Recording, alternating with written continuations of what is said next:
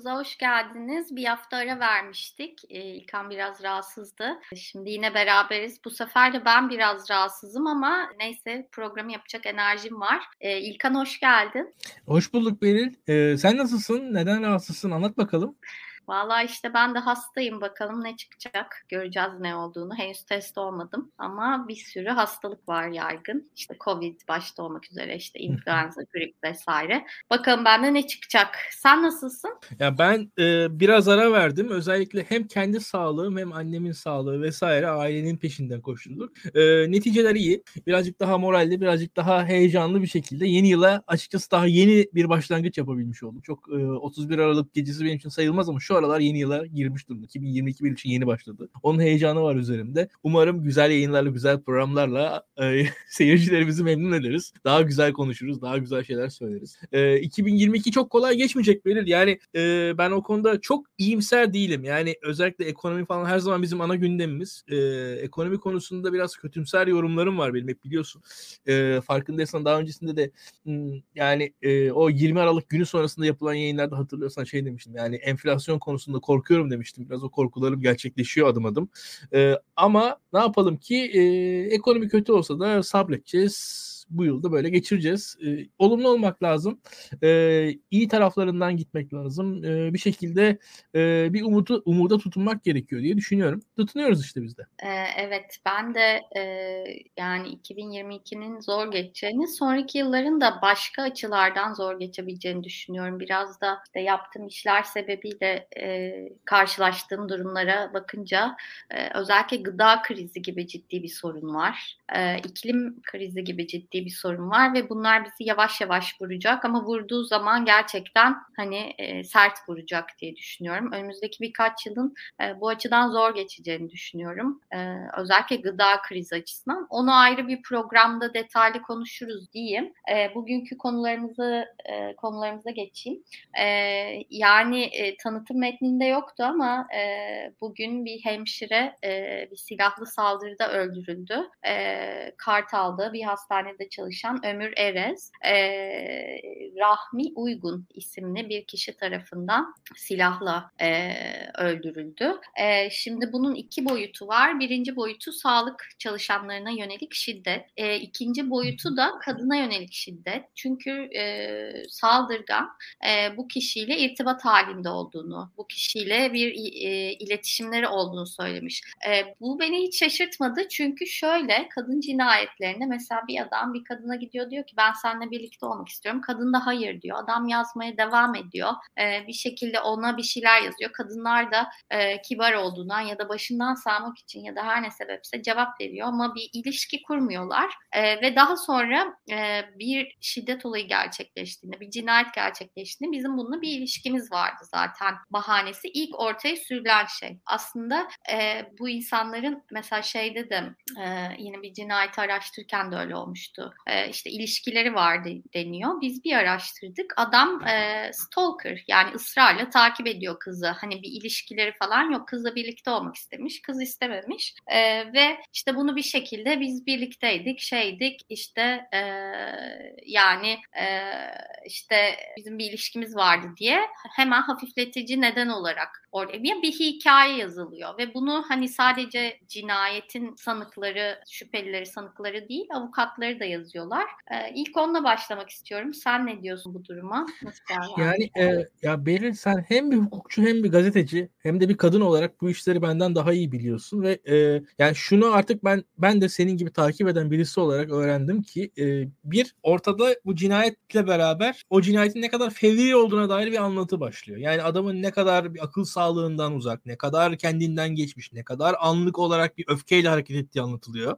E, ve e, hayatın bir doğal akışına uyduruluyor bu cinayetler. Yani işte bana küfretti, bana şunu dedi, şöyle yaptı, böyle yaptı falan diye. Arkasından cinayet bir yandan e, o anlık fevrilik e, yani bir şekilde yani taksirli suç olmaktan çıkartılmaya çalışılıyor aslında. Yani burada sıradan ifadeler değil bunlar. Benden daha iyi biliyorsun bu şeyleri. Yani adım adım aslında bir alt suça, bir alt e, cezaya doğru indirme çabaları bunlar ve e, o e, hikayeleştirme kısmı da yani bizim açımızdan, belki olayları takip edenler açısından, belki medya açısından da cazip. Yani arada bir ilişki olması hikayeyi daha cazip kılıyor. Arada e, işte bir hikaye olması, bir bağlam olması hikayeyi daha da cazip kılıyor. E, efendim işte, işte burada bir araya yüzük... gireceğim. Burada bir araya Tabii. gireceğim. E, Ceren Damar cinayetini hatırlayalım. E, bir akademisyenin cinayetinde öğrencisini işlediği cinayette avukatı aralarında bir ilişki olduğunu iddia etmişti. Halbuki tamamen bu cinayet e, bir not Tabii. üzerine çıkan e, ve hani e, bu e, bir erkeğin bir kadının hiyerarşisini, e, takdirini kabul etmediği bir olay sonucunda çıkan bir şeydi. Hemen oradan da bir ilişkiye bağlanmıştı ve bu kamuoyunda da e, çok sert tepkiyle e, karşılanmıştı. Hani böyle bir şekilde yalan uydurulması ve bunun hani hafifletici neden olarak e, hukuki süreçlerde sunması değil mi? Devam edelim. Ya o kadar öyle bir şey vardı ki ben o ifadeyi hatırlıyorum. İlişkileri var ama ilişkilerin olduğuna dair hiçbir kanıt yok. Öyle bir e, ifade vardı adeta. Hiçbir şekilde mesaj atmıyoruz, birbirimize şey yapmıyoruz, hiçbir şey yazmıyoruz, hiçbir şey söylemiyoruz ama ilişkimiz var diye bir ifade vardı. Ya o kadar yani yüzsüzlüğün bir noktası vardır derler ama yokmuş herhalde. Yani öyle bir rezaletti hakikaten. Ee, orada e, bu Ceren Damar'ın e, hani acılı eşi benim, bizim Burak Bilgehan'ın arkadaşı. Yani biz oradan da biliyoruz bu hikayeleri. Yani, yani daha, hani olayı e, içeriden de iyi kötü bilgi sahibiyiz. Hakikaten tamamen haklısın. Büyük rezalet. Yani e, ne kadar kızsanız haklısınız daha da fazla haklısınız yani. O kadar kötü bir şey ki e, korkunç bir şey. Korkunç bir şey. E, ya bu, bu burada yani en azından bizim şunu bilmemiz lazım sıradan insanlar olarak. Yani ya, hakikaten e, karşımızdakiler, karşımızdaki şeyler sıradan e, şeyler değil yani. Böyle e, o anlık söylenen basit ifadeler, doğal e, işte oradaki faillerin sıra, e, rastgele söylediği sözler değil. Bunlar gayet e, oluşturulmuşlar ki avukatlarına falan kalmadan. Yani ben şunları çok iyi biliyorum. E, yani e, yasaları e, bu cahil denilen faillerin birçoğu biliyor ve ona göre e, suç işliyorlar. Yani uzaklaştırma kararlarına göre e, hareket ediyorlar. O, orada bir boşluk buldukları anda e, işlerini hani fiili gerçekleştiriyor, suçu gerçekleştiriyorlar. Minimum ne nasıl ceza alacaklarını biliyorlar e, ve her türlü hafifletici sebep vesaire hepsinin farkında insanlar. Yani hukuk e, çok da bilinmezlerden oluşmuyor bu insanların göz, e, insanların içerisinde ve e, tüm yolları deniyorlar. Bunu bilmek lazım diye düşünüyorum. E, bence ya burada, burada ürkütücü olan şeylerden biri de e, pardon Yasin çok şey. E, bunu e, sadece yani şöyle söyleyeyim bir kadın olarak siz kendinizi gerçekleştiriyorsunuz. E, belli şeyler elde ediyorsunuz. İşte akademisyen oluyorsunuz, hemşire oluyorsunuz, ekonomik bağımsızlığınızı kazanıyorsunuz, bir yerlere geliyorsunuz ve buna rağmen hani tamam diyorsunuz hayatta bir yere gelme artık bir güvencem var. Hani bir beni beni de artık hani insanlar sayacaklar, eşit görecekler diyorsunuz ve bunu yapsanız bile size bunu yapabiliyorlar. Yani bu bu çok ürkütücü bir his. Yani ne yaparsanız yapın. Ee, geçen gün birisi benzer bir e, şeyi videoyla anlatmıştı. Bir müzisyen kadın. İşte e, Moda Parkı'nda bir e, bir kişinin saldırısına uğradığını, takip edildiğini, sonra işte kendisini kovaladığını ve şey diyor yani hayatta kendimi en güvende, en başarılı, en şey hissettiğim anda bana bunu yaptılar ve ben ne yapacağımı bilmiyorum. Yani ne yapmam gerektiğini bilmiyorum. Yani nasıl bununla başa çıkacağımı bilmiyorum ve hiç güvende hissetmiyorum demiş. E, gerçekten bu kısmı çok ürkütücü. Bence kadınlar açısından en ürkütücü olan kısım ne yaparsanız yapın güvende olmuyorsunuz. Yani ve bunu tek başınıza sağlamanız mümkün değil. Kesinlikle öyle. Ee, bir de şunu da eklemek gerekiyor. Bugünkü haberlerde de e, hep beraber şeyi gördük. Sosyal medyadan tanışmışlar diye. Yani e, birincisi şöyle bir şey var. Sene 2022. Ya sosyal medyadan tanışmak yani şey gibi ben böyle bir e, hani atıyorum e, Karayip adalarında karşılaşmışlar falan gibi bir şey değil. Sosyal medyadan tanışmak normal bir şey yani. Böyle absürt bir hareket, e, enteresan, egzantrik bir şey. Hani bilemiyorum hani e, bir gazeteci olarak sosyal medyadan tanışmış olmalarının ne kadar haber değeri var vardır acaba? E, ve buradaki imaları da hiç hoş bulmadığımı söyleyeyim onu da ekleyeyim yani. Bir diğer konu da başlıkta geçen e, bu intiharlar meselesi. Geçen hafta oldu bir yayın yapamadığımız hafta. Önce Enes Kara'nın cinayeti hani bir tarikat yurdunda kalan e, hayatını eline almak isteyen ama alamayan bu konuda işte bir video çeken ardından intihar eden Enes e, Kara'nın cinayeti. E, ardından da Enes Kara 18 yaşındaydı yanılmıyorsam. Ardından da e, 16 yaşındaki Bahadır Odabaşı'nın işte babası KHK'dan işte görevinden alınmış ve cezaevindeymiş. E, yaşadığı bunalım nedeniyle e, intihar etmesi. Şimdi şöyle bir şey var. Aslında TÜİK bazı rakamlar açıklamış. Onları buldum. Hı hı. E, bir onlardan bahsedeyim. E, intihar edenlerin çoğu gençmiş e, ve e, neden olarak ise hastalık, geçim zorluğu ve ailevi sorunlar öne çıkıyormuş. Erkekler kadınlara oranla daha fazla intihara yöneliyormuş. E, yani yılda yaklaşık 3000 kişinin intihar ettiği, günlükte ortalama 8 kişinin intihar ettiği söyleniyor ve bunun işte e, gerçekten işte %13.3'ü üniversiteli, %23.5'i ise liseli e, deniyor. E, yani %33.8'lik kısmı 20-34 yaş arası.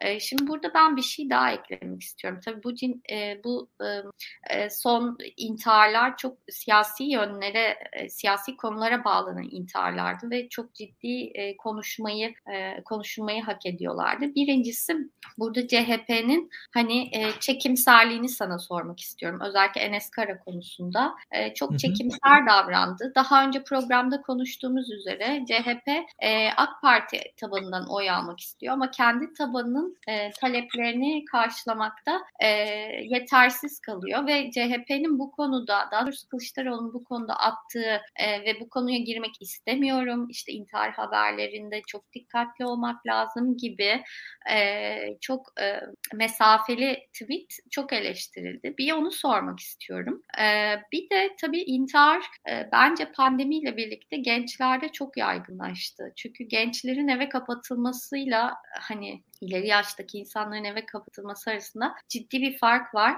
Yani bu in, ileri yaştakiler için daha kolay demiyorum ama e, gerçekten genç yaşta insanların iki sene e, gibi bir süre okula gidememesi, evde yalnız kalması, sosyallikten kopması çok ciddi e, benim gözlemlediğim kadarıyla psikolojik problemlere ve e, hani intihar eğilimlerine sebep oldu. E, onu da göz önünde bulundurmak lazım derim. Sözü sana bırakıyorum. Yani e, Beril tüm dediklerine katılıyorum.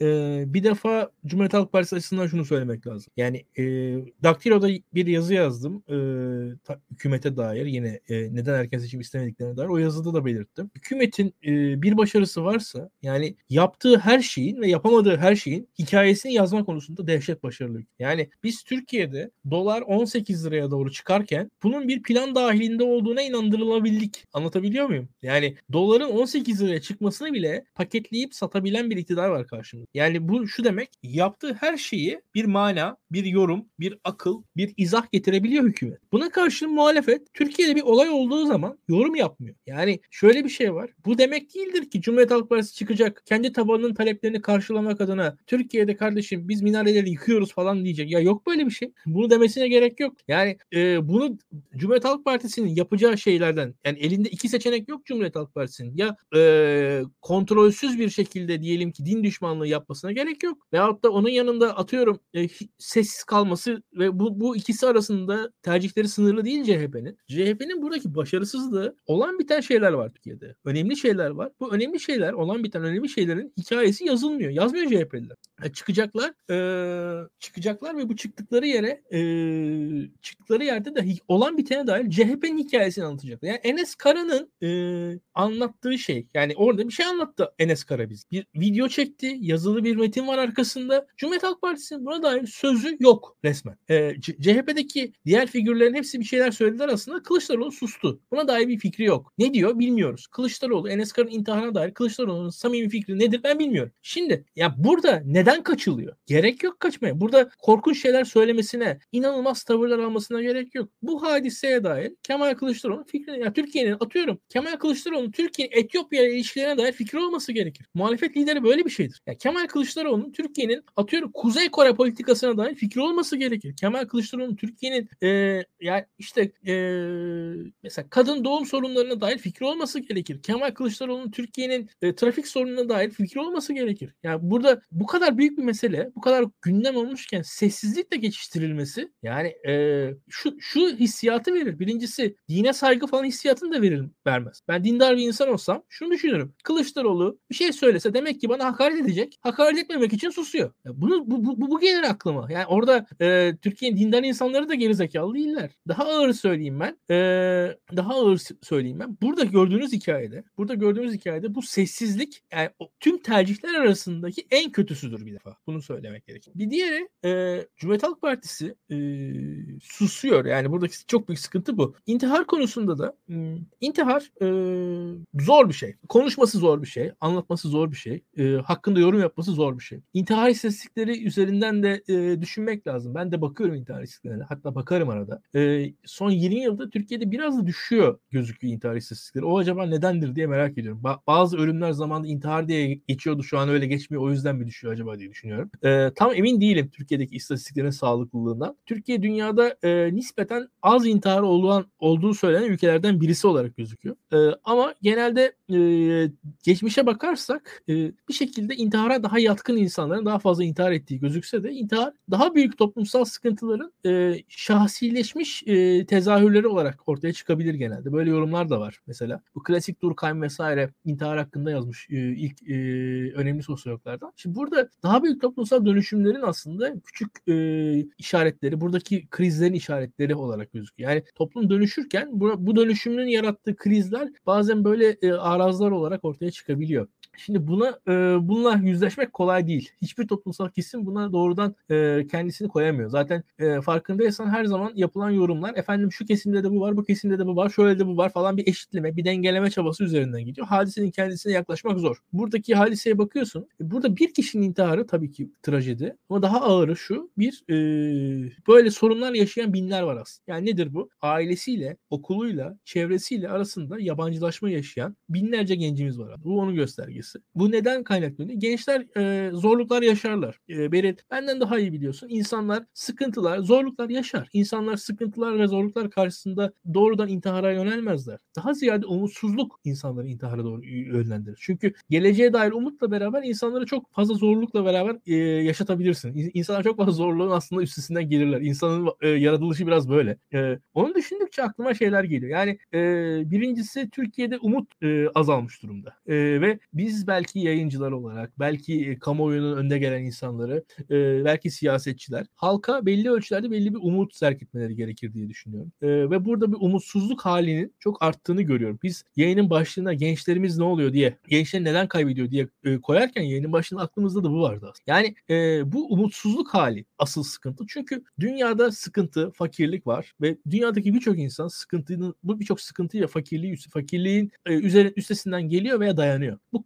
katlanamama hali aslında geleceğe dair bir umutsuzluk halinin e, yansıması diye düşünüyorum ben. Yoksa Türkiye mesela bundan 30 sene öncesinden daha fakir değil, 40 sene öncesinden daha fakir değil. Şu an yaşadığımız sıkıntı aslında 10 sene sonrasının da daha iyi olacağına dair inancımızı artık kaybediyor oluşumuzdan kaynak. Yani 5 sene sonra daha iyi hayatımız olacağını düşünmüyoruz. Yani şöyle söyleyeyim e, Beril. Mesela 2010 yılında 2020 2010'dan daha iyi olacak diye öngörüyorduk. Ama bugün 2030'un 2020'den daha iyi olacağını öngörenlerimizin sayısı azaldı. E, bu kötümserleşme aslında bu tarz e, hadiselerle kendisini ortaya çıkartıyor diye düşünüyorum. Ya düşünelim ya bu bu genç arkadaşımız doktor adayı. Yani bir doktor adayı ne kadar çaresiz. Aslında en umutlu olması beklediğimiz, aslında en fazla e, toplumda bir başarılı gözüken, yani e, bir, bir insan, başarılı görülen bir insan. Ama burada da şöyle bir şey var. Demek ki beklentilerle gerçekleşenler arasındaki farklılık oradaki başarılı insanları daha da fazla sıkabiliyor diye düşünüyorum. Üzücü tabii. E, bunun tabii e, sosyal siyasal boyutları var, yurt eksiklikleri var.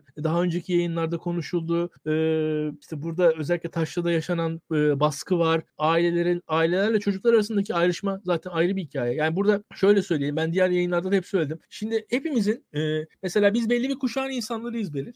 Annelerimiz, babalarımız da bizim aramızda bir fark var. Daha farklı insanlarız. Bizden sonra gelecek kuşaklar ise bizle bizim annelerimiz, babalarımızdan olduğu, olduğundan daha fazla farklılar. Ve giderek bu farklar açılacak. Çünkü şu an insanlık tarihinde olmadığı kadar veri, tarihinde olmadığı kadar bilgi üretiyor. Tarihinde olmadığı kadar farklı kültürler, farklı e, farklı çaprazlamalar, farklı e, insanlık durumları ortaya çıkıyor ve biz daha fazla değişen bir insanlığı yaşıyoruz. Bu değişimle beraberse e, ortada konuşamayan, diyalog kuramayan da bir gençlik çıkıyor diye düşünüyorum. E, bunun üstesinden e, gelinebilir mi? Kolay değil ama gelinebilir. E, buradaki sıkıntıların en azından e, teşhis edilmesiyle başlanması gerekir diye düşünüyorum. Geçmişte çözüm olmuş sorunlar, yani çözüm olmuş e, mekanizmaların bugün aynı şekilde çözüm olamadığını görmemiz gerekiyor. E, o mekanizmalara bağlı olan insanları anlayabiliyorum ama o mekanizmaların yeterli olmadığını düşünüyorum. O mekanizmalar nedir? Bunlar okul, aile, din, kültür, gelenek. Bunlar bu mekanizmalar. Katılıyorum. Ama bu mekanizmaların bu mekanizmalara tatmin olmayan da bir gençlik var. Şimdi bu gençliği sadece tatmin olmuyor diye e, yaftalamak, bu gençliği sadece tatmin olmuyor diye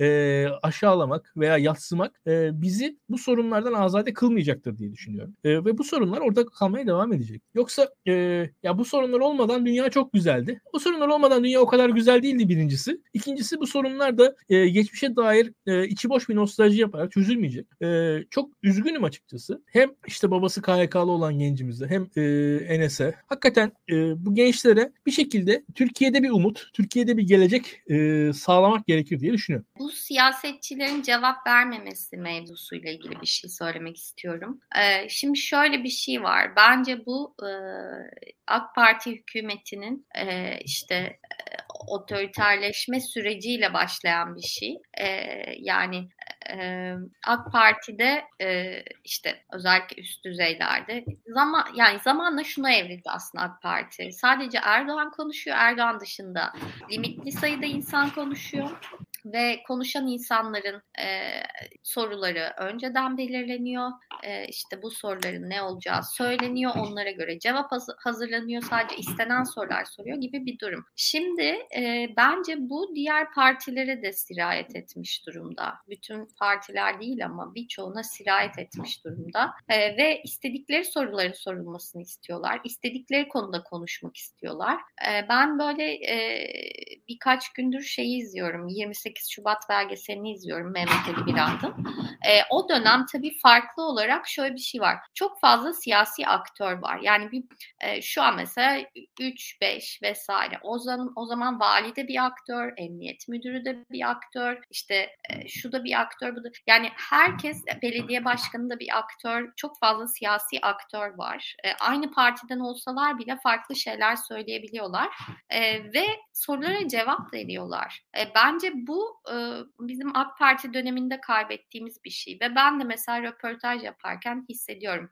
Ben bunu cevapladım sen bana niye soruyorsun ki? İşte buna neye girdin ki bilmem ne. Yani ben e, muhalefetin güçlü kalması ve e, işte başarılı olması için röportaj yapmıyorum ki. Ben merak ettiğim için röportaj yapıyorum. E, dolayısıyla siyasiler buna alıştıkları için cevap veremiyorlar. Bunun bence istisnası e, tek siyasetçi Demirtaş diye düşünüyorum. Bence Demirtaş bütün sorulara cevap veriyor. Yani bu bir kabiliyet meselesi de. Bunu söylemek dedim. E, benim gözlemlediğim bu yani en azından. E, diğer konu da e, bu intiharlar ve sağlıkta şiddet meselesine. Mesela intiharlarda şey çok konuşuldu işte e, dikkatli olalım, işte videoyu paylaşmayalım, özendirici olmayalım. Bilim insanları şöyle diyor, psikiyatrlar şöyle diyor falan filan diye. E, ben e, sağlıkta şiddet videolarının da aynı özenle hani paylaşılmaması gerektiğini düşünüyorum. Çünkü sağlıkta şiddet de e, yani her gün bir video çıkmaya başladı ve sürekli bir video yayılımı var ve bunun teşvik edici olabileceğini, aynı zamanda insanlar için rencide edici olabileceğini, hani durumun vahametini göstermek açısından tabii ki önemli. Ama burada e, hani neredeyse e, şiddeti körükleyen e, bir durum da var. Ona da dikkat çekilmesi gerektiğini düşünüyorum diyeyim.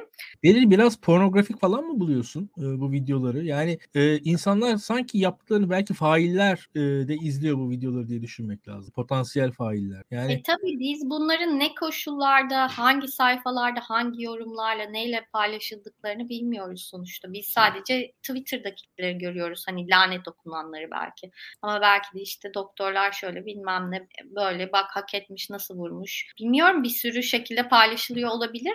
Aynı zamanda özendirici de olabilir diye düşünüyorum. Ee, ben, e, hani, ben biraz şey aşağılayıcı, aşağılayıcı bir görüntü çünkü sağlık çalışanları. Yani e, aklıma şey geliyor. E, özellikle e, cani şekilde e, cinayet işleyenler, e, çok sert, e, çok kötü e, fiillerde bulunanlar diyelim. E, bu fiillerini daha öncesinde daha hafif düzeyde yapmış olan insanlar oluyorlar genellikle. Yani insan e, normal olarak yani sen ben e, yani kolay kolay birinin boynunu falan kopartamayız. Yani bir elimizle kulağını çekip yırtamayız yani. Hani bu bu hareketlerin öncesinde daha e, minor e, hareketler yaparak yani atıyorum işte köpeği tekmeleyerek anlatabiliyor muyum? Belki işte kediye bir şey yaparak bir, bir, bir kuşa taş atarak falan e, minor canilikler yapıyor insanlar ve o oradaki majör e, suçun öncesinde böyle kendilerini alıştırıyorlar. Belki de e, senin dediğin şunu aklıma getiriyor. Yani e, bu hareketler e, televizyonda görüldükçe yapılabilir hale geliyor. Yani bu bu burada yapılır. Belki de biraz hatta şey var. Bu senin anlattığın e, bu New York'ta bir teori vardı galiba. İşte broken window e, hipotezi. Yani kırık cam. E, hatta yani belediye başkanı şey falan çıkarmış. İşte camınız kırıksa belediye size ceza kesiyor. Çünkü cam kırık olduğu zaman o muhitte daha rahat suç işlenebilir hissiyatına insanlar kavuşuyorlar ve demek ki burada kırık camlı yani bir cam kırık durabiliyorsa burada ben ben de suç işleyebilirim hissiyatına oradaki özellikle kriminal tandanslı insanlar kapılıyorlar deniyor. Hatta ben de mesela şey benzer şeyleri kadın cinayetlerinde de görüyoruz. Bir tane adam mesela sokakta kadını bıçaklıyor. Sonra bir tane daha adam sokak bıçaklıyor. Bunların birbirlerinin yani şiddet uygulayan insanları e, bir şekilde şey olduğunu düşünüyorum. Bu sansür değil. Ben sadece bu konuda aynı hassasiyet gösterilsin diyorum. Yani engellensin vesaire olsun demiyorum. Benim aklıma şey geliyor. Ben özellikle arabamı park ettiğim zaman da gerçekten de e, camı kırık bir arabanın yanına arabamı park etmiştim ve korkmuştum hakikaten. Yani çok orada çok rahatsız olmuştum. Yani yanda bir araba var ve arabanın camı kırık. Yani e, tabii aslında bir arabanın camını kırmak çok kolay bir şey yoldan geçen birisi için ve e, kesinlikle bulamazsınız, göremezsiniz. Ama kimse de hiç bir arabanın camını kırmaz aslında. Ve hatta farını falan kırmak yani çok da kolay bir şeydir aslında. Çok rahat yapılabilir bir şeydir. E, kimse de kolay kolay bulamaz sizi ama e, kimse yapmaz umarım.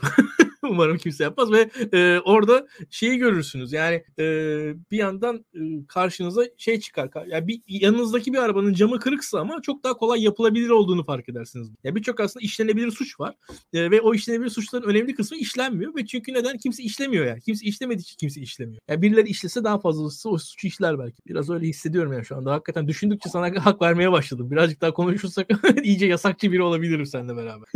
Ya e, ünlüleri ve bu linçleri konuşacaktık işte Sezen Aksu, yine Bülent Ersoy'un Anıtkabir ziyaretini ama e, izleyicilerimiz artık yeter sıkıldık bu konudan dediler. O yüzden önemli söyleyeceğim bir iki şey varsa alayım. Çok durmak istemiyorum o konuda. E, haklısın. E, birincisi şu, e, ben Adalet ve Kalkınma Partisi'nin özellikle bu konuları e, birazcık köpürterek e, devam ettiğine, inanıyorum ve e, köpürtmesinin sebeplerinden de e, yani işleri özellikle kültür e, sahasına çekmek istediğini görüyorum. E, Bülent Ersoy hadisesinde de şunu gördüm ben. Bülent Ersoy hadisesinde Türkiye'de Türk Silahlı Kuvvetleri'nin özel bir yeri vardı. Türk Silahlı Kuvvetleri'nin özel bir özel yerini kaybettikten sonra böyle minor e, noktalarda enteresan sert duruşları olabiliyor şu anda ve sanki o, o eski özelliği varmış gibi yaptığı ama olmadığı ama onun gölgesinde yaşadığı bir an oluyor böyle. Bir an bir Bülent Ersoy'a karşı tavır alıyor Türk Silahlı Kuvvetleri. Çok ciddi alamadığım, e, biraz vahim de gördüğüm bir manzara açıkçası. E, yani Bülent Ersoy'a şemsiye tuttu falan diye yani Türkiye'nin gündemi bu mudur? Çok komik e, onu söyleyeyim. Sezen Aksu, e, Mustafa Sandal vesaire o tüm gündemler de yani Türkiye'nin yine e, şöyle söyleyeyim Türkiye'deki eğlence sektörü olağan şüpheli iktidar açısından ve e, Türkiye'nin gündemi e, çok rahat bir şekilde iktidar buralara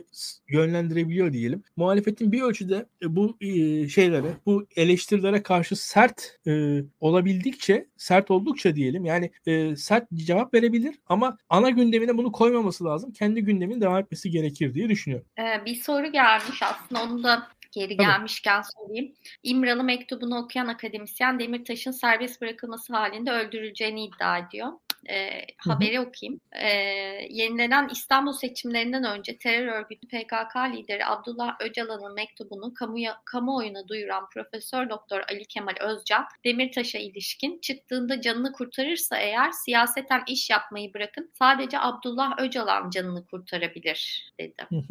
e, ben, buna ne diyorsun? Benim son zamanlarda gördüğüm en sert tehditlerden biri bu. Kesinlikle öyle. Ee, Ali Kemal Özcan enteresan bir figür. Ee, Kürt siyasetinin e, derin e, noktalarına çok hakim değilim. Ali Kemal Özcan'ın oğlu hala HDP e, Amerika temsilcisi olması lazım. O ilginç bir nokta bir defa. E, bir yandan da Ali Kemal Özcan'ın bu... bu bu da eğer hala HDP Amerika temsilcisi ise bu da aslında parti içi gerilimlere dair de önemli bir yani Demirtaş, HDP, Öcalan üçgenindeki yani, gerilimlere dair de bir ipucu veriyor diyebiliriz. Ya ben çok iddialı değilim o konuda. Baba oğlu ilişkisi iyidir ama yani babasını yüzde yüz temsil eder mi etmez mi o konuda çok e, konuşmayayım ama orada bir ilişki olduğunu biliyorum. Yani bu kadar tamamen bu Kürt hareketin içerisinden bağımsız alakasız figür değil bu bahsettiğimiz figür. Ama şu var e, yani bir defa İmralı'ya gitti. İmralı'ya gitti gitmesiyle beraber e, doğru söylemiş arkadaş. Şu yorum da doğru bu arada. Yani e, bu, bu yorum hani hakkını verelim şu anda. E, manipülasyon yapmış olmayalım. E, bu yorum doğru. Şöyle söyleyeyim beri. İyice biz derin konulara girdik. İyi oldu bu. Şimdi e, Sayın Özcan'ın e, İmralı'ya gidiş gelişi e, MİT nezaretinde oldu. Yani bunu e, çok kendimizi kandırmayalım. Yani MİT nezaretinde bir, nezaretinde bir gidiş gelişi oldu. Oradaki mektup hikayesi ise e, tüm organizasyon açısından bir skandal halinde sonuçlandı. E, çünkü o mektup hikayesinde şu mektubu kimin açıklayacağı e, meselesi biraz e, başarısızlıkla sonuçlandı. HDP kurumsal kimliği işte orada asrın hukuk bürosu var. E, her zaman bu Öcalan'a gidip gelen avukatların olduğu hukuk bürosu. O hukuk bürosu dışında bir figür olarak gittiği için aslında kendisinin güvenilirliği zayıf. E, kendisi açıkladığı zaman o, o mektubun etkisi azalıyor falan. Burada orada aslında kendi organizasyonları arasında çok başarısız oluyorlar. Ve bayağı da bir şey açıklandı zaten. Yani bu konuda e, yani bence e, fazlasıyla deşifre oldu bir hareket. Ve onun arkasından da e, bu kişinin e, Milli İstihbarat Teşkilatı ile olan ilişkisi tabii e, gündeme geldi ister istemez. Ancak Milli İstihbarat Teşkilatı ile olan ilişkisi işte bu e, daha önceki çözüm süreçlerinde böyle figürler olmuş. E, HDP ile PKK ile devlet arasında yarı arada yarı derede e,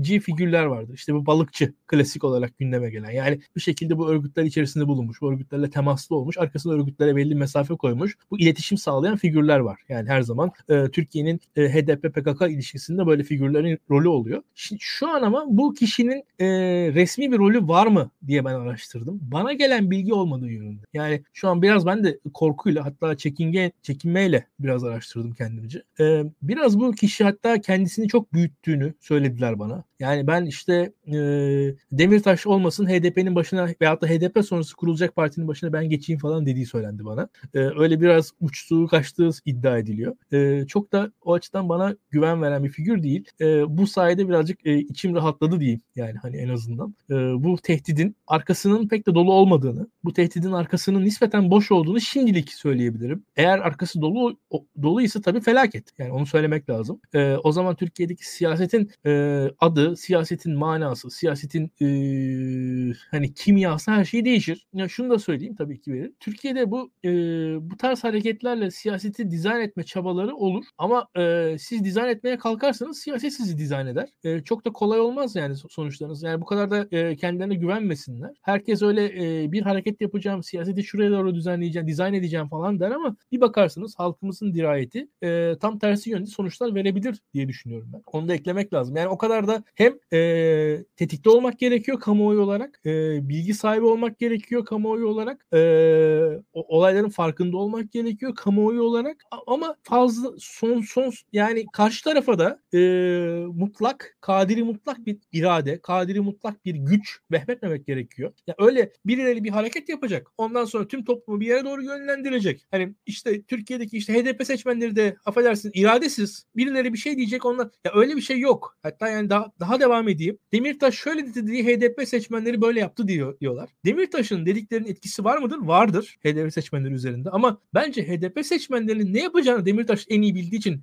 Demirtaş'ın dediklerini yapıyor HDP seçmenleri. Yani orada e, liderlere e, liderlerin esasında en başarılı oldukları şeylerden bir tanesi kamuoylarını iyi okumalarıdır. E, Demirtaş'ın yaptığı şeylerin de başında o, onun olduğunu düşünüyorum ben. Yani e, dikkat edelim, takip edelim. Ne oluyor, ne bitiyor iyice bilelim ama e, karşı tarafa da mutlak bir güç irade e, atfetmeyelim. Bu da bizi e, başka bir noktaya götürür diye düşünüyorum. Ha, şunu söyleyeyim ben. Tabii ki e, şu an hükümetin Demirtaş Öcalan ikiliyi tartıştırmaya çalıştığını biliyorum. Ama e, yani e, şundan da eminim. Mesela Demirtaş kendisini Öcalan'a karşı konumlamaz. Yani öyle bir durum imkanı yoktur yani. Öcalan yaşadıkça Öcalan'ın karşısında kendisini konumlaması PKK hareketinin geçmişi açısından falan bakılırsa imkansızdır. Yani orada çünkü Öcalan e, bir e, kişi bir liderden ziyade PKK için bir imgeye dönüşmüş diye düşünüyorum. E, o, o yüzden Demirtaş'ın e, hani Öcalan ne derse desin belki başka şeyler söyler ama kendisini karşısında net olarak konumlamaz diye düşünüyorum. Yani orada öyle bir e, sistem yürümez bence. Ben sana katılmıyorum bu konuda. Hı. Şöyle ki e, bir kere devletin Öcalan'ı ziyaret etmesine izin verdiği mektubunu okuttuğu bir insanın söyledikleri şeylerin çok da kendinden menkul olduğunu düşünmüyorum. Onun altını boş olduğunu Hı. düşünmüyorum. E, ikincisi bence kesinlikle yani Kürt hareketini işte Kürt siyasetini takip edenler zaten Öcalan Demirtaş arasında e, zaman içinde yükselen bir gerilim olduğunun farkındalar bence. Bu hep e, konuşulan bir mevzuydu. E, ama şeye katılıyorum. Evet bence de Demirtaş hiçbir zaman kendisini Öcalan'a karşı konumlandırmaz. Bu Kürt siyasetinin tarihsel e, geleneğine aykırı bir durum olur. Ama bu tehditlerin e, boş olduğunu düşünmüyorum ben. E, ciddi olduğunu düşünüyorum. E, ve e, yani kamuoyunun bu konuda da e, hani ne kadar etkili şey olabileceğini gerçekten bilmiyorum. Çünkü Türkiye gerçekten çok enteresan bir ülke yani hani e, insanları birileri hani hedef aldığı zaman onları korumak e, mümkün olmuyor. Yani bunu Hrant yani, yani, Kırmızı pazartesi diyorsun yani. Tahir gördük. Yani o yüzden ben ciddi olduğu, çok ciddi alınması gerektiğini düşünüyorum e, senin aksine. e, bunun dışında bir de e, başka soru var mıydı? Benim kaçırdığım bir soru var mı? Ha, siyaseten yarayabilir diyor. Kürt siyasetinde kırılma yaratıp çözüm sürecini Demirtaş bitirdi demek istiyorlar. Ama Demirtaş partisel çizgiden ziyade artık ülke çapında bir lider bunu öngöremiyorlar diye bir yorum gelmiş. E, gazeteci Barış Yarkadaş'ın yorum e, yorumu ABD Apo'yu bilerek Türkiye'ye iade etti. Çünkü Kuzey Irak'ta bir Kürt devleti kurulması için Öcalan devre dışı bırakıldı diye bir yorum gelmiş. Bunlara tabii cevap vermek istersen diye. Hmm. Ee, yani e, ABD Öcalan'ı teslim etti etmedi konusu ilginç bir konu hakikaten. Evet, ABD'nin Öcalan'dansa Barzani tercih ettiği e, hep söylenen bir şeydir. E, ve ABD'nin Barzani'ye uzun bir yatırımı oldu. Yani işin gerçeği. Bunu bunu reddedemeyiz. Ve Türkiye'de Barzani'yi ilk başta reddetse de, ilk başta çok samimi olarak görmese de, hep bir şekilde eleştirse de en sonunda döndük, döndük dolaştık Barzani ile müttefik olduk bugün. Yani Barzani bugün 25 sene öncesinde Türkiye'de gayet negatif bir figürdü. Hatta 30 sene öncesinde. E, çekiç güç vesaire üzerlerinden hep böyle adlandırıldı. Ama e, özellikle Adalet ve Kalkınma Partisi ilk 10 yılında biz Barzani'nin normalleşmesi, normalleşmemesi üzerinden bir Kürt hareketi tartışması yaptı Türkiye'de. Yani e, orada e, özellikle Kuzey Irak operasyon yapılsın yapılmasın ve Adalet ve Kalkınma Partisi Kuzey Irak operasyonu zorlayan bir CHP vardı o zaman. Deniz Baykal sürekli Kuzey Irak operasyon, e, Kürt devletini bitirecek operasyon yapılsın e, baskısını yapıyordu. O zamanki Türkiye onu yapmaya çalışıyordu. Bugün tam tersine Kuzey Irak operasyonu e, başka bir noktaya evrildi. Kuzey Irak'ta nispeten tabii PKK tarafından dağlara operasyon yapılıyor da e, Suriye'ye operasyon hikayesine döndük bu sefer de. Barzani ile beraber yaşadığımız sürecin benzerini PYD ile beraber yaşıyoruz gibi geliyor bana bir yandan da. Bakalım bu 10 yılda böyle geçecek herhalde. Türkiye açısından biraz bu tarafı var o işlerin. Yani valla PKK konusu zor. Ee, PKK konusu çok zor bir konu. Kolay değil yani şu anda kısaca çözmemiz. Ee, kamuoyu var. PKK'nın kendi kamuoyu var. Ee, ve yani burada hatta şöyle söyleyeyim PKK'dan gelen de şeyler var. Mesela o da İmralı'ya herkes hesap verecek falan dedi PKK'lılarda. Yani orada Edirne hesap verecek falanın ötesinde e, tüm Türkiye hesap verecek orasını falan. Yani orada PKK aslında tam da e, Erdoğan'ın çizgisi üzerinden konuşmadı yani orada e, tekrar bakılırsa. Şimdi oradan da birebir alıntı yapmayayım.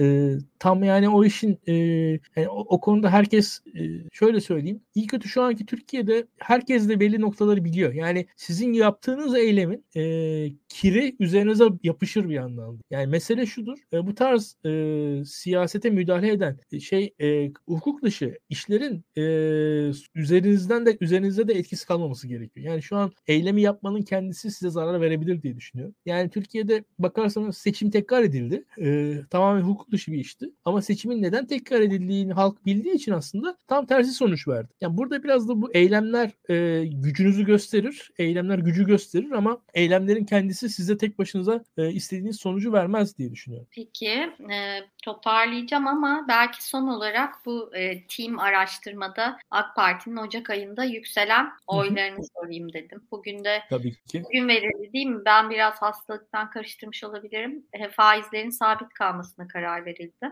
Ne Aha, diyorsun? Tabii, tabii. Ekonomi politikası işe yaradı mı? Yani e, bir defa şöyle yavaş yavaş faturalar gelmeye başladı. Benim arkadaşlar da şey diyorlar. Hakikaten faturaları e, PKK'lılar okuyormuş yani saatleri. O, onu da söylemeye başladı insanlar. Bu gelen faturaları gördükten sonra e, cidden korkunç faturalar geliyor insanlar. Bu faturaları beraberce göreceğiz. Doğalgaz faturaları, elektrik faturalarını yavaş yavaş online olarak görüyoruz. E, ya bunun karşısında şöyle söyleyeyim. E, tabii ki team araştırma e, saygın bir kurum. E, benzer saygın kurumlardan da benzer sonuçlar geliyor. Onları da ben de takip ediyorum. E, her ne kadar Beril e, hata payı içerisinde de olsa Adalet ve Kalkınma Partisi oylarında Aralık ayında bir artış olduğu gözüküyor. E, Hakan Bey'in dediğine katılıyorum. Yani 2000 TL elektrik faturası gelen bir insanı gördükten sonra e, çok da Adalet ve Kalkınma Partisi artan oyununa inanamayacaktır. Ama şu gözüküyor ki e, belli bir e, oy artışı belli bir oy hareketi en azından. Veya oy artışının duruşu, pardon oy azalışının e, stop etmesi, durmasını yaşadık Aralık ayında. Bu çok basitçe zaten yayının başında söyledim. Tayyip Erdoğan bir şey yapıyor verir. Yani hani Tayyip Erdoğan bir şey yapıyor. O yaptığına da bir hikaye koyuyor. Hikayeyle anlatıyor. Ya, muhalefet yaptığını hikayeleştirmiyor. Yaptığını yaptığını anlatmıyor insanlara. Tayyip Erdoğan ya Tayyip Erdoğan yarın e, ya atıyorum ya ülkede e, şimdi yani belki de şöyle bir şey var. E, et fiyatları artıyor. Tayyip Erdoğan belki şu an deli daneyle mücadele ettikler. Anlatabiliyor muyum? Yani Türkiye'de hani artık o hale geldi ki tüm hikayeler bir noktaya varıyor. Yani ülkede dolar artıyor diyorsunuz ki ihracata yöneldik. Yani böyle bir yerdeyiz biz. Bunu bunu anlatabiliyor ama bunu anlattıkça e, başarılı da olur e, veyahut da mücadele eder yani e, diye düşünüyorum ben. Aralık ayında o artış gerçek e, ama ben enflasyonun e, bütün bunların ötesinde hakiki bir e, sorun olduğunu düşünüyorum. Yani enflasyon kolay bir sorun değil. Biz bak hani tüm yayınlarda biz kendi gündemimizle beraber e, şeye yöneldik. E, dolar kuru üzerinden tartışmaya yöneldik ama açık net enflasyon sorunumuz var bizim. Açık net enflasyon sorunumuz var bizim. Açık net. Yani e, ve burada e, bu, bu sorunu da yaşayacağız. Bu team araştırmanın sonuçları gerçektir ama ben Adalet ve Kalkınma Partisi'nin 2022 içerisinde e, biraz o konuda Atilla Eşida da gibi düşünüyorum. E, kolay kolay e, bu oranlara bir daha erişemeyeceği kanaatindeyim. Çünkü e, belli bir e, krediyi tüketiyor diye düşünüyorum ben. Ekonomi konusunda da beraberce yaşıyoruz. E, faiz oranları belli, e, kur belli, fiyatlar belli, doğalgazdaki sıkıntılar belli, e, benzin fiyatları belli e, ve bundan sonra da gelecek bunun geri dönüşünün olacağını düşünmüyorum ve bundan sonra hükümetin de enflasyonla samimi ve etkili bir mücadele yapma imkanının dahi kalmadığı kanaatindeyim ben. Birazcık kötümserim o konularda. 2022'ye dair kötümserliklerim biraz ekonomi temelli benim. Bakalım beraberce göreceğiz. Gerçekten de haklısın. Aralık ayında hükümet kendi e, düşüşünü durdurdu en azından. Belki de e, hatta bu araştırmanın e, özellikle alt kırılımlarına bakıldığı zaman beri şöyle bir şey ortaya çıkıyor. Team araştırmanın. MHP'den bir oy geçişi var Adalet ve Kalkınma Partisi'ne. Kararsızlardan bir oy geçişi var. Aslında kendi kaybettiği oyları geri toparladığı gözüküyor. Yani muhalefetten böyle, e, çok e, kayda değer bir oy geçişi yok. Yani e, oradaki hisse, hissedilen o araştırmaya baktığımız zaman bu çıkıyor ortaya. Ve e, yani Tayyip Erdoğan bir şey yapamayacak diye düşünen insanların bir kısmı ya yani yapabiliyormuş duygusuyla tekrar Tayyip Erdoğan'a yöneldi. Yani Tayyip Erdoğan Erdoğan'dan bir şey çıkmayacak diye kararsızlığa veya kerhen MHP'ye falan yönelen e, bir grup seçmen o araştırma sonuçlarına göre tekrar Adalet ve Kalkınma Partisi'ne yöneldi. E, bu bize şunu gösteriyor. E, Adalet ve Kalkınma Partisi bir şey yapabilirim duygusunu seçmene verdikçe kazanacak. Yani bir şey olacak, bir şey yetişecek, bir şey yapacak diye hissediyorsunuz ve o zaman oy alabiliyorsun. Yarın da yani hükümetin biz e, muhalif yorumcular eksik yorumluyorlar bence. Yani muhalefet hani muhalefet işte şunları şunları şunları planlasın. Şunları şunları şunları anlatsın. Şunları şunları şunları yapsın falan deniyor. Doğru bunların birçoğu belki de ama ondan ziyade şu yapacağı hissini uyandırmak şunları şunları yapmasından daha önemli bir şey bence. Yani yarın bir gün yapacağı hissini uyandırmadıktan sonra sen ben mesela anlatayım. Dünyanın en ideal ekonomik planını anlatayım ben. Halk oy verir mi bana? Vermez. Çünkü halk benim bunları yapacağıma inanmıyor ki. Halk benim bunları yapacağıma inanırsa eğer e, e, oy verir. Zaten burada mesela bu vaat konusunda özellikle e, bir bir inandırıcılık meselesi olduğunu düşünüyorum ben. Hatta e, şunu da söyleyeyim. Kemal Kılıçdaroğlu'nun bazı vaatlerini belki de halk fazla popülist buluyor. Yani belki daha az vaatte daha etkili de olabilir. Orada hangi vaadin nasıl verildiği de önemli. Ve şunu da ekleyeyim. E, muhalif entelijansiya ekonomi konusunu bir noktadan sonra az önce bahsettim ya dolar üzerinden çok konuşuyoruz diye. Faiz konusunda fazlasıyla finansal yorumlara takıldık kaldık. Ekonomi yorumlarına başlıyoruz biz. Yani düşünelim Beril senle beraber bir ekonomi programı yapsak diyelim şurada. Hep beraber yarım saat faiz konuşacağız biz. İşte faiz oranları nedir? Faiz oranları aşağı, faiz oranları yukarı ve şimdi e, 6 yaşında çocuk zekasıyla bakayım ben hikayeye. Ya faiz oranlarının aşağı esasında düşük olması iyidir. Yani tamam e, muhalefet şu an faizin artmasını savunuyor. E şimdi bu da e, kısa vadede esasında ya bir e, iyilik, güzellik vaadi değil. Aksine muhalefetin şu an savunduğu şey ya birazcık dişimizi sıkalım ondan sonra ekonomiyi düzeltelim vaadi. Bu da çok rahat satılabilir bir vaat değil aslında. Yani şu an muhalefetin birincisi e, finans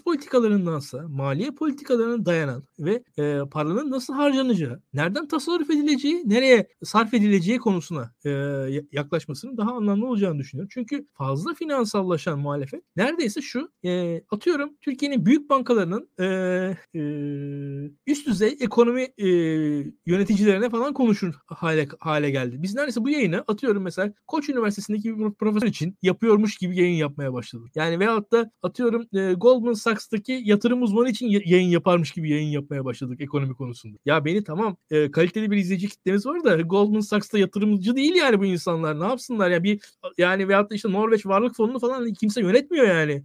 İnsanların derdi bu değil. Gayet ya ben e, işte geçen söyledim peynire 200 lira verdim yani. Çok daha real bir sorun bu. E, o, o real hadiselerden bahsetmek gerekir diye düşünüyorum. Ve e, yani bir şey söylemek gerekiyor. Bir en azından yani açsak açlığı, fakirsek fakirliği, işsizsek işsizliği söylemek gerekiyor. Ya oradaki sıkıntıyı birebir ifade etmek gerekiyor diye düşünüyorum. Umutsuzluğu ifade etmek gerekir diye düşünüyorum. Mesela şöyle bir şey var. Yani bu intihar vakasından bahsettin. Ya şimdi orada bir intihar var. İntihar etmeyen belki on binler var orada. On binlerce genç şu an yurtta mutsuz. Yurtlarında kalıyorlar ve şu an mutsuz mutsuz şey yap ve yani birazcık daha sana söyleyeyim Piperir. Yani şu an e, özellikle mesela o dindar kesimin yurtlarında falan yani teknik olarak intihar edemezsiniz. Çünkü her, hiçbir zaman boş bırakmazlar sizi. yani çok kendi kendinize kalamaz. Yani bu intiharın mesela hatta az olur falan derler. Doğrudur az olur çünkü orada çok fazla baskı vardır. Şimdi burada e, aslında asıl e, o intihar şahsi olarak o e, ne yazık ki Enes kardeşimizin başına gelen çok e, talihsiz bir hadise. Daha da bunun yanında da daha başka sorunlar da var mesela orada. Yani Enes'i kurtaralım diyelim. Enes'in yanında e, Enes'in yanında Enes gibi belki de intihar etmeyecek. Yani, e, asla o, o şeye yaklaşmayacak ama aynı sıkıntıları yaşayan 10 bin tane daha genç var. Ya o 10 bin tane daha genç için peki ne söylüyorsunuz şu anda? Hiç faizleri arttıralım. Yani ne yapacaksın? Faizleri arttırsanız yani hakikaten e şimdi faizleri arttırırsanız gerçekten de yani esnafın falan işi zorlaşacak kısa vadede. Yani uzun vadede evet belki makroekonomik dengeler ben de arttırılmasından yanayım, yanayım yani hakikaten söyleyeyim. Ben de enflasyon düşürülmesinden yanayım. Ben de nispeten daha muhafazakar bir e, finans politikasından yanayım aslında. Ama ya bu ekonomi değil ki. Yani bu şu an ekonomi değil bu yani. Bu bu bu şu anda bu gencin hiçbir sorununu halletmeyecek. Yani şu anda hiçbirimizin maaşı yetmiyor. Bu burada da bu Enes de bakıyor ki ya benim maaşım yetmeyecek diyor. Yani ben doktor olacağım ve maaşım yetmeyecek diyor çocuk. Ya buna dair bir şey söylemek lazım diye düşünüyorum ben. Ee, bu sıkıntıların e, en azından ifade o hani birilerine söylemesi lazım ki e, insanlar bu sıkıntılarının sıkıntılara katlansınlar. Çünkü birileri işaret etsin, birileri bunlara e, bu sıkıntılara sıkıntıların adresini versin, bu sıkıntıların sözcüsü olsun ki en azından bu sıkıntıların teşhisi yapılsın. Yani ki ben tedavisini biz en azından umalım diye düşünüyorum. Ben orada yani Enes'in en büyük probleminin kendi hayatı üzerinde söz sahibi olmak olduğunu düşünüyorum. Yani Enes şimdi kaldığı yer konusunda da söz sahibi değil. İşte inancı konusunda da söz sahibi değil. Mesleği konusunda da söz sahibi değil. Hadi diyelim Hı. mesleğini eline aldı, devam etti. Ee, yarın öbür gün işte e, şiddete uğramayacağını bilmiyor. Yine kendi hayatı, vücut bedenliği üzerinde söz sahibi değil. E, maaşı yetecek bilmiyor. İşte e, maddi durumu üst, hakkında söz sahibi değil. Yani bu tamamen aslında e, bir şeyler hakkı üzerinde söz sahibi olabilmek ve dediğin gibi bu çok yaygın bir problem. Yani Kılıçdaroğlu aslında Enes'in nezdinde bu olayla ilgili bir e, çekimsel davranarak aslında e, yaygın bir problemi göz ardı etmiş oldu. E, bu insanlar neden CHP'ye e, CHP'yi duyup heyecanlansın ki? Yani hangi biri CHP'yi duyup da heyecanlanır ki bu saatten sonra? Hiçbiri heyecanlanmaz yani. E, dolayısıyla e, söylediklerine çok katılıyorum. E, bir yorumda da demişler Enes'iymiş. Enes ve Enes gibiler aslında e, bir yerde sıkışıp kalmış bir çözüm arayan insanlar için e, bir yol yok yani. Bu çok şey bir şey. Yani hayatta sıkışıp kalmışlar. Belki bir noktada önleri açılacak, başaracaklar ama oraya kadar bir ittirmek, bir destek gerekiyor. İşte bir yurt vermek gerekiyor, bir bir şey yapmak gerekiyor. E, o e, önemli. İyi ki konuştuk bunu. O zaman toparlıyorum e, İlkan. Söylemek istediğim başka bir şey var mı? Söylemek istediğim özel bir şey yok. İzleyicilerimize teşekkür ederim. Ee, bizi bu gece yalnız bırakmadılar. Yayınımızı beğensinler, paylaşsınlar, yorum yapsınlar. Hangi evet. konulardan konuşalım, kimleri konuk alalım, biraz katkıda bulunsunlar. Ee, bu hafta e, tekrar bir aradan sonra, en azından kaç, e, iki hafta aradan sonra tekrar yanlı yana olmak güzeldi. Umarım gelecek hafta ikimiz de sağlıklı oluruz. Ee, uzun zaman sonra, birkaç ay sonra ilk defa ikimizin de sağlıklı olduğu bir yayın olur. Evet, evet. Peki, çok teşekkürler izleyicilerimize. Haftaya görüşürüz.